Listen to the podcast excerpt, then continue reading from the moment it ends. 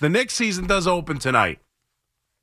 And a couple of Knicks stories out there in the news as they get ready to take on the uh, Boston Celtics uh, to start their season yet again. Seems like a familiar song. Giants and Cowboys, Knicks and Celtics. Um, and they do have a bit of a tough uh, stretch here. They better get off to a, a, decent start. If they could just be 500 through the first 10, you'd probably take that. But uh, obviously, a couple things in the store, uh, in the news. We didn't get into the Quickley. um, story yesterday. Quickley, obviously, and the and the Knicks could not come to a decision or a conclusion to their uh, contract negotiations. So he is going to be a restricted free agent next year. I don't know. Like I'm thinking about it like Quickley's a, a, a, great player. You know, was runner up for six man of the year. Is very important to this team on a team that's got depth, but also does kind of run a short, you know, bench. It's uh, they've got good players on the bench, but it's not a deep bench uh, necessarily. They, he keeps his uh, Thibodeau keeps the you know to the rotation down to about nine or so. Uh, we'll see uh, what he does this year as they get into the season. But Quickley, obviously, very important offense. You know, the backup point comes in instant offense. Uh, but ultimately still is a bench player. And if he thinks he can get paid next year as opposed to like I, I like the whole time I never thought Quickley would want, you know, I mean, listen, you, if you get paid, you get paid.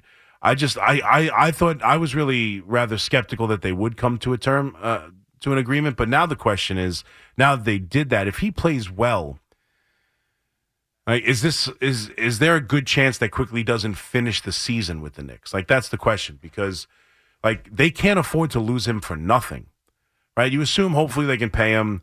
It would make sense. Cap's going up. They didn't really do much this offseason. Would you want to bring back Quickley whatever number someone else offers them and you could match? You know, maybe you could do a sign and trade, but ultimately, like the worst thing that could happen now that you haven't signed him is to just lose Quickley for nothing. So if depending on how the season goes, if they get into a, a scenario where you know, Quickley's playing well, and you you could see him at his highest potential value. Could you see them moving from Quickley? But that's for a later date. They don't come to the agreement. He's obviously an important part of the team, but still a bench player. I was hesitant to really. I wasn't so sure they were going to actually come to the agreement. It didn't take me by a huge surprise because I would imagine Quickley sees big money a year away. He really developed his game. If he can take his shooting to a little bit more of a consistent level, his defense a little bit more of a consistent level. Like you could see him go get paid. And I don't know if the Knicks, who obviously don't see him as the starter, were ever going to give him the money that he thinks he might be able to get you. So I wasn't inside the negotiations. I don't know which side was being more reasonable or not, but ultimately he doesn't sign the contract. But is an important team, and we'll see if he ends up on the uh, the squad the entire year. And then the other story is obviously Embiid. Now, here's my thoughts on Embiid. I don't love Embiid for the Knicks.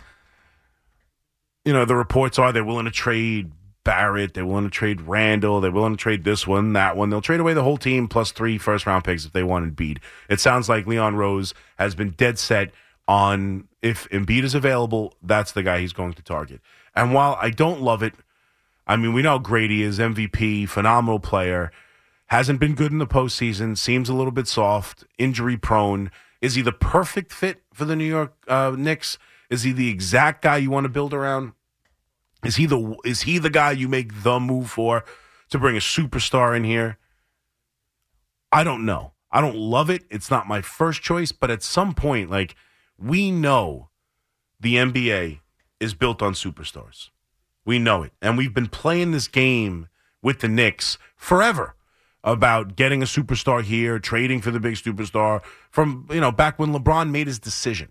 That's how, and he took his talents to Miami and South Beach. That's literally how long the Knicks have been playing this game.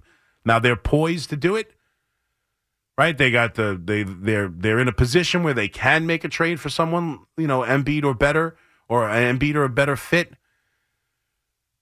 like like Spida or like you know somebody else that might even be better fits. I mean, uh, Luka Doncic would be a great fit for this team, but ultimately, knowing that you need a superstar to win, and that I do think him and Brunson would be an interesting duo, and that's an interesting team. I, I don't love it, but at some point, don't you have to take the chance? How many years can you wait for the perfect situation? Like you don't know if it's ever coming. Like how long do you wait for just the exact right guy who's just perfect? Like at some point, don't you have to go out there and take a chance and bring a superstar to this team? So I think Leon Rose overall, although we never see him, never hear from him, have no idea what kind of plan is going on until it like starts to happen. Like we have no idea of his thought process. Ultimately, right now you're looking at a team that the over under is 45 and a half. I think they're probably around the same thing they were last year. They traded uh, DiVincenzo for for Toppin. I mean, not exactly, but that's the roster switch. A little bit more flexibility, a little bit more shooting, obviously a lot more shooting. I think the team is pretty much the same where I think they're going to probably win somewhere between 47, 48 games. They'll probably be somewhere hopefully around the 4 or 5 seed. I, I, that's my expectations for the team and that's great and he's built them to a position now where you can expect that. It's been so long. When's the last time the Knicks had back to back years of, of, of good quality basketball that they could win a playoff series, that they could, you know, be a team that we all like to enjoy to watch, get ready for the season and get started with some enthusiasm, some excitement, some possibility of being a team that you know can't win a championship, but still can be a winning team, maybe win a series, have some fun. Anything's possible these days. It seems that way. Heat were just in the finals. So anything's possible. That's where they are. But at some point, after all these years of waiting for a chance, waiting for this big time player to come, you know, Giannis just signed an extension. When who becomes available and when? And do you hold all these pieces, all these assets until the perfect situation arrives? I don't love the fit. I don't. I have my concerns about Embiid too. And it's, I don't know. I'm not even saying do it. I'm just saying at some point, like, don't you have to take the leap? And if someone's available and maybe wants to be here and you have an opportunity to do it, don't you at some point have to take the chance and see if that's the guy who actually makes it work? So I see everybody poo pooing it and not liking it. And I get it. I don't like it either. But I certainly, how, how many years are we going to get off on the idea that they win 47, 48 games? They're the five seed, four seed. Great. Like, yeah, that might get you through this year, might get you through next year. I don't know. It's been such a miserable franchise for the last 20 years. That seems a, a monster step up. And they're always poised for it. Well, they're in position for it. At any moment, they could make that big trade. They never do. They never do. And it's not easy. And so I'm I just I I, I don't love Embiid, but I certainly don't love the idea of just waiting and waiting and waiting for something that never comes. Past it's like, you know, the the cliche of being the the girls asked to the prom by all the guys keep saying no keep saying no eventually you know it's just not going to be there you keep waiting for the perfect situation you might not find it but we know what this Knick team is right now with Brunson and Randle RJ needs to improve I mean that's the guy you're really looking to uh, to step up he was you know at times really really great in the postseason he needs to up his if he can if he could shoot, if he just hits his foul shots at uh, a better clip, you're looking at changing 19 points a game to 22 points a game. If he could shoot from the perimeter a little better, he's working on his jump shot. If he can hit that corner three, if they can get him more involved and he can start shooting, be a little bit more consistent. We know his game is getting to the basket. If he can figure out how to be a better perimeter defender, a better perimeter player, shoot the three a little bit, him to make that next step. Same thing with Grimes.